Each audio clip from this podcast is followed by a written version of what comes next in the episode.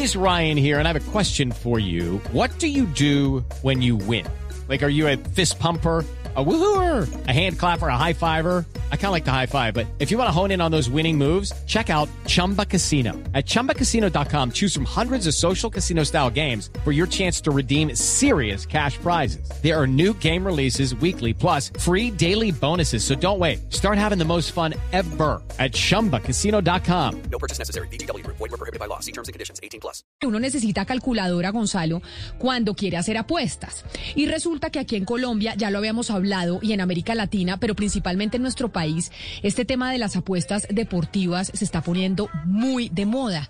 El crecimiento de la gente apostando en estas plataformas de, eh, deportivas en donde usted pues apuesta mil, diez mil, cinco mil. Yo nunca he apostado, pero sí sé y veo la publicidad grandísima de cómo ha incrementado este negocio en Colombia relacionado con el deporte, la plata y las apuestas con el Internet se ha masificado todo, ¿no? Y como bien decía Ana Cristina en una conversación, se han democratizado las apuestas con la llegada del Internet. Lo interesante, Camila, es ver cómo estos sitios de apuestas, cómo estas grandes compañías ahora no solo forman parte de, un, de una economía eh, que algunos pueden considerar legal y otros consideran ilegal, sino que también forman parte de los equipos, por ejemplo, de fútbol. Y es que los grandes equipos de fútbol del planeta están patrocinados por las casas de apuestas. Y esto, y eso genera suspicacia. Hemos visto como en Argentina, como en España, como en Italia han surgido grandes casos de corrupción en donde las apuestas están de por medio para cambiar un resultado que beneficie a una u otra parte.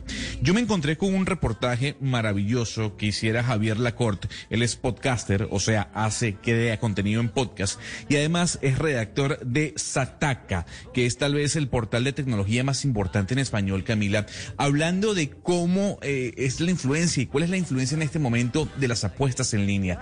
Según eh, su trabajo reporteril, se puede hablar de la heroína del siglo XXI. Por eso lo tengo a esta hora en línea desde España. Don Javier, gracias por acompañarnos en Blue Radio esta hora. Hola, muy buenas, ¿qué tal? Don Javier, viendo su reportaje muy interesante en donde se habla de números, hay entrevistas y usted menciona cómo estas grandes casas de apuestas también forman parte del día a día de los equipos más importantes y relevantes, por ejemplo, del fútbol, le quisiera preguntar, eh, en números, ¿cuál es la inversión que usted ha podido obtener, al menos en España, de las casas de apuestas en línea? Pues eh, hace un par de años, que fue cuando hicimos el reportaje que mencionas, estaba en unos 300 largos millones de euros, que son unos 400 millones de dólares al año más o menos, en un país como España que no llega a 50 millones de habitantes. ¿Y qué hace? Y en lo que ustedes pudieron ver de la investigación, porque yo creo que como allá empezó primero, allá se empezó a expandir el mundo de las apuestas mucho más que aquí en, en Colombia, donde esto está hasta ahora empezando, digámoslo así, este fenómeno que hace que esto crezca tan rápido. Es que el crecimiento de las apuestas eh, en línea, pues es estrepitoso. ¿Por qué razón? Pues eh, creo que ocurre sobre todo en personas con rentas bajas. Es decir, eh, lo que vimos con el reportaje de una forma muy, muy clara es que los ciudadanos que tienen una posición, entre comillas, privilegiada, que tienen eh, una buena salud financiera, no tienen tanto hábito de juego, no son tan propensos a jugar a juegos de azar como lo son los de pues unas clases más desfavorecidas, en, que no llegan a final de mes, etcétera. Eso ha potenciado mucho ese crecimiento tanto de casas de apuestas físicas. Lo que pasa es que ahora con la pandemia es mucho más complicado y ha cambiado el paradigma, pero hasta antes de la pandemia lo que veíamos era un, auge muy grande de casas de apuestas físicas, donde iba la gente a jugar presencialmente y donde también había cierto problema con la presencia de menores de edad. con el juego online es un poco más complicado porque por lo menos aquí en Europa hace falta dar una documentación, unos ciertos sistemas de verificación para comprobar que la persona es mayor de edad pero presencialmente sí que había problemas, no digo que fuera mayoritario, pero sí que había esos casos. Entonces creo que esos dos, esas dos combinaciones se, se, se unieron para hacer que explotase bastante el juego de azar en España. Pero mire, esto que usted nos está diciendo me parece aterrador y es que quienes caen y se vuelven más adictos a estas casas de apuestas digitales es la gente que tiene menos recursos, es decir, la gente que gana más poquito, que tiene más deudas, que, que no tiene, que no le alcanza realmente la plata para poder mantenerse, es la que termina cayendo y el público específico de estas plataformas de apuestas. Eh, sí, exactamente. Nosotros hicimos un ejercicio, una visualización de datos muy simple que fue eh, tomar las dos principales ciudades españolas, que son Madrid y Barcelona, crear un mapa por barrios, por distritos de estas dos ciudades y eh, colorearlos, un, mapa de coropletas muy simple, en función del nivel de renta de cada barrio, para, de cada distrito, para ver esos distritos eh, muy fácilmente cuáles son los más ricos, cuáles son los más pobres. Luego lo cruzamos con un mapa exactamente igual, solo que en vez de indicar por coropletas el, el nivel de renta, lo que indicaba era la densidad del número de casas de apuestas físicas, locales, salones de apuestas, eh, en función del número de habitantes de cada distrito. Es decir, pues eh, en este hay 14 casas de apuestas por cada 100.000 habitantes, por ejemplo. En este otro distrito hay 9, en otro distrito hay 33, ¿no? Por ejemplo. Entonces, pusimos esos dos mapas uno junto a otro y era absolutamente revelador. Se veía que eh, había una correlación clarísima. Donde más casas de apuestas había en proporción a la población era donde menos renta había. Les invito a que hagan lo mismo si está ahora empezando. No sé si el caso de Colombia será un juego principalmente online o también hay salones de apuestas físicos, pero si también hay salones de apuestas físicos, les invito a hacer lo mismo con Bogotá, con Medellín, con Cali, con Barranquilla, con las ciudades que consideren. Y si se repite lo que ha pasado en España en los últimos años, porque esto viene ocurriendo sobre todo en 2015, 16, 18 fue el gran auge, eh, pues quizás se repita ese mismo patrón allí. A ver, don Javier, es, preocupante lo que usted menciona, pero también es preocupante cómo estas casas de apuestas se han introducido de lleno dentro del deporte y para ser más específico en el fútbol. Tanto es así que patrocinan a grandes equipos, por ejemplo, de la Liga Española. Yo quisiera saber si en su reportaje ustedes encontraron que a raíz de este auge de páginas web y de portales hubo eh, desencadenamiento de eh, casos de corrupción, casos de amaños de partidos si va en correlación el crecimiento de casas de apuestas con los amaños de partidos. Pues esto creo que tiene que ver un poco con la idiosincrasia, la cultura, digamos, de cada país. Por ejemplo, eh, tengo entendido que en, un país como Colombia, corríjanme si me equivoco, la corrupción está más instaurada a niveles, entre comillas, bajos, es decir, quizás con el policía concreto con el que hay que hacer un trámite que es más fácil sobornarle para que acelere ese trámite, ¿no? ¿Estoy en lo cierto?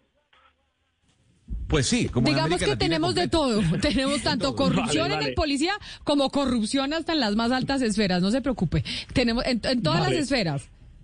Vale, pues ah, eh, eh, eso aquí en España a ese nivel bajo no ocurre o si ocurre creo que es bastante anecdótico y poco frecuente. Lo que sí hemos visto mucho en España, sobre todo hasta antes de la gran crisis de 2008, era muchísima corrupción en esferas políticas, en esos grandes estamentos, digamos. Con el fútbol ocurre un poco parecido, eh, bueno, o parecido o al revés, sería mejor dicho. En el fútbol de élite, la primera división española, en la Champions League, todos estos torneos grandes, no se han detectado casos de corrupción a raíz de las apuestas y realmente yo, sinceramente, no creo que los haya habido. Eh, me sorprendería mucho, más allá de algún caso muy, muy puntual, donde sí que se ha visto muchísima corrupción por culpa de las apuestas en España en concreto, es en las divisiones inferiores, en las que no se cobran grandes salarios, sino que hay incluso gente, futbolistas, que no les da con lo que ganan del fútbol para vivir y pues igual son panaderos, son mecánicos, son dentistas, son lo que sea y también juegan al fútbol semiprofesional. Ahí en ese en ese limbo, digamos, es donde sí que se ha visto bastantes casos de corrupción, de equipos dejándose perder, de tres jugadores compenetrados para mm, provocar ciertos eventos, por ejemplo, para forzar eh, saques de esquina, que, son ridículos, que los ves en vídeos y se nota mucho que no tienen sentido, pero están hechos así porque se han puesto de acuerdo con una mafia de apuestas para, eh, para que ellos induzcan a su gente a que apuesten a que va a haber muchos saques de esquina, por ejemplo, o que va, la victoria va a ser extremadamente abultada. Recuerdo un caso de hace cuatro o cinco años en que un equipo ganó a otro 8-0. Era un, partido un poco desequilibrado, pero en ninguna cabeza cabía que fuesen a acabar 8-0. Eh, y, eso luego salió el tema de apuestas y el visionado del partido se vio que había jugadores que no hacían absolutamente nada por defender. Eh, Señor entonces, eso es un poco lo que ha pasado en España, sí. Eh, quedémonos un poco en el punto de la legalidad, de las instancias legales y, el papel que juegan las autoridades en vigilar, en, en si estas casas eh, de apuestas eh, pues pagan impuestos, cómo se hace el seguimiento del negocio y además porque estamos hablando de un negocio que es online, o sea que no solamente afecta a España, sino que se afecta también por fuera, es decir, pues se puede apostar de otros países. ¿Cómo es esa presencia de la autoridad tanto dentro de España como afuera? Y los controles? Pues en España el, primer auge de las apuestas ocurrió en los primeros años 2000, con la llegada prácticamente de Internet a los hogares, de una forma muy leve, no era algo mayoritario ni mucho menos, había mucho miedo a hacer pagos por Internet y tal. Entonces, más o menos desde el 2001 hasta el 2011, más o menos, eh, no había una ley de juego online como la que llegó en 2011. En 2011 lo que ocurrió fue que obligaban a todas las empresas que prestaban servicios de juegos online a tener un dominio .es de España y a tener que cumplir con la legalidad española para eh, la ley de regulación del juego y todo eso. Eso eh, básicamente sirvió para que los impuestos se quedaran en España y no fuesen a países, paraísos fiscales donde estaban instaladas esas empresas y eso eh, permitió controlar mejor el juego. No obstante, eso no impidió que el juego se desarrollase muchísimo en España en los siguientes 10 años. Pero mire, señor Lacor, eh, con las apuestas pasa algo muy curioso y es que se mezclan las aguas, las aguas de la legalidad con las aguas de la legalidad. Hay un momento en que se mezclan y no se sabe cuál, eh, eh, cómo va una y cómo va la otra. Y ahora con el tema del fútbol concretamente, eh, hay una figura que aparece que es el VAR, el famoso VAR, que uno pensaría que contribuye a darle más transparencia al juego pero inclusive en Colombia, donde, donde se ha tomado tanta fuerza las apuestas, comienza a cuestionarse por parte de algunos presidentes de equipos de fútbol y por parte de comentaristas deportivos la figura del VAR. ¿Usted cree que este tipo de, herramientas contribuyen a darle mayor transparencia o van a terminar favoreciendo las apuestas? Eh, ¿Se refiere al VAR o a, la, o a la ley del juego? El VAR, el VAR, al VAR. El VAR, sí, a ver, el, el VAR eh, no es ninguna mala herramienta per se, no, eso no quita que sea perfecta mm, y tiene margen de error, por supuesto, y es una lástima, pero cuantas más ayudas haya, que haya un juego limpio y que el árbitro pueda tomar las decisiones correctas, mejor para todos. Quien esté en contra de eso, por los motivos, a mi juicio, equivocados, se está retratando, está, está queriendo que no haya un juego limpio y justo, sino que el árbitro pueda influir más en el juego. Señor Lacorte, pero entonces para terminar, porque es, aterrador ver lo que pueden traer las apuestas y sobre todo lo que nos dicen eh, algunos oyentes que nos están escribiendo que, pues obviamente la, la ludopatía termina siendo una enfermedad de cuando uno se vuelve adicto a las apuestas y es uno de los peores vicios. Acá lo que está pasando es que estamos viendo cómo se nos está incrementando la venta de una droga, básicamente. En este caso, que no es que usted se meta al cuerpo, sino que termina siendo adicto a gastarse la plata. Sí, tal cual, porque además tiene un peligro extra, que es que cuando una persona, un papá, un hijo, una mamá, quien sea, llega a casa y ha consumido demasiado alcohol, se le nota, la familia ve que hay un problema, o los amigos o los compañeros de trabajo ven que algo está pasando con esa persona, lo mismo que si toma cocaína o cualquier droga con el juego la presencia es completamente normal y el desarrollo de la adicción y del vicio es mucho más sutil y tarda mucho más en darse cuenta. Solo cuando empiezas a ver señales, como que hay una persona que cada dos por tres, como decimos en España, se está refugiando en el móvil haciendo algo que no quiere que el resto vean, cuando empiezas a ver que esa persona empieza a tener problemas financieros y nunca los había tenido y está endeudándose y no tiene dinero y le falta y vende cosas, ahí es cuando empiezan a saltar las alarmas y normalmente es tarde.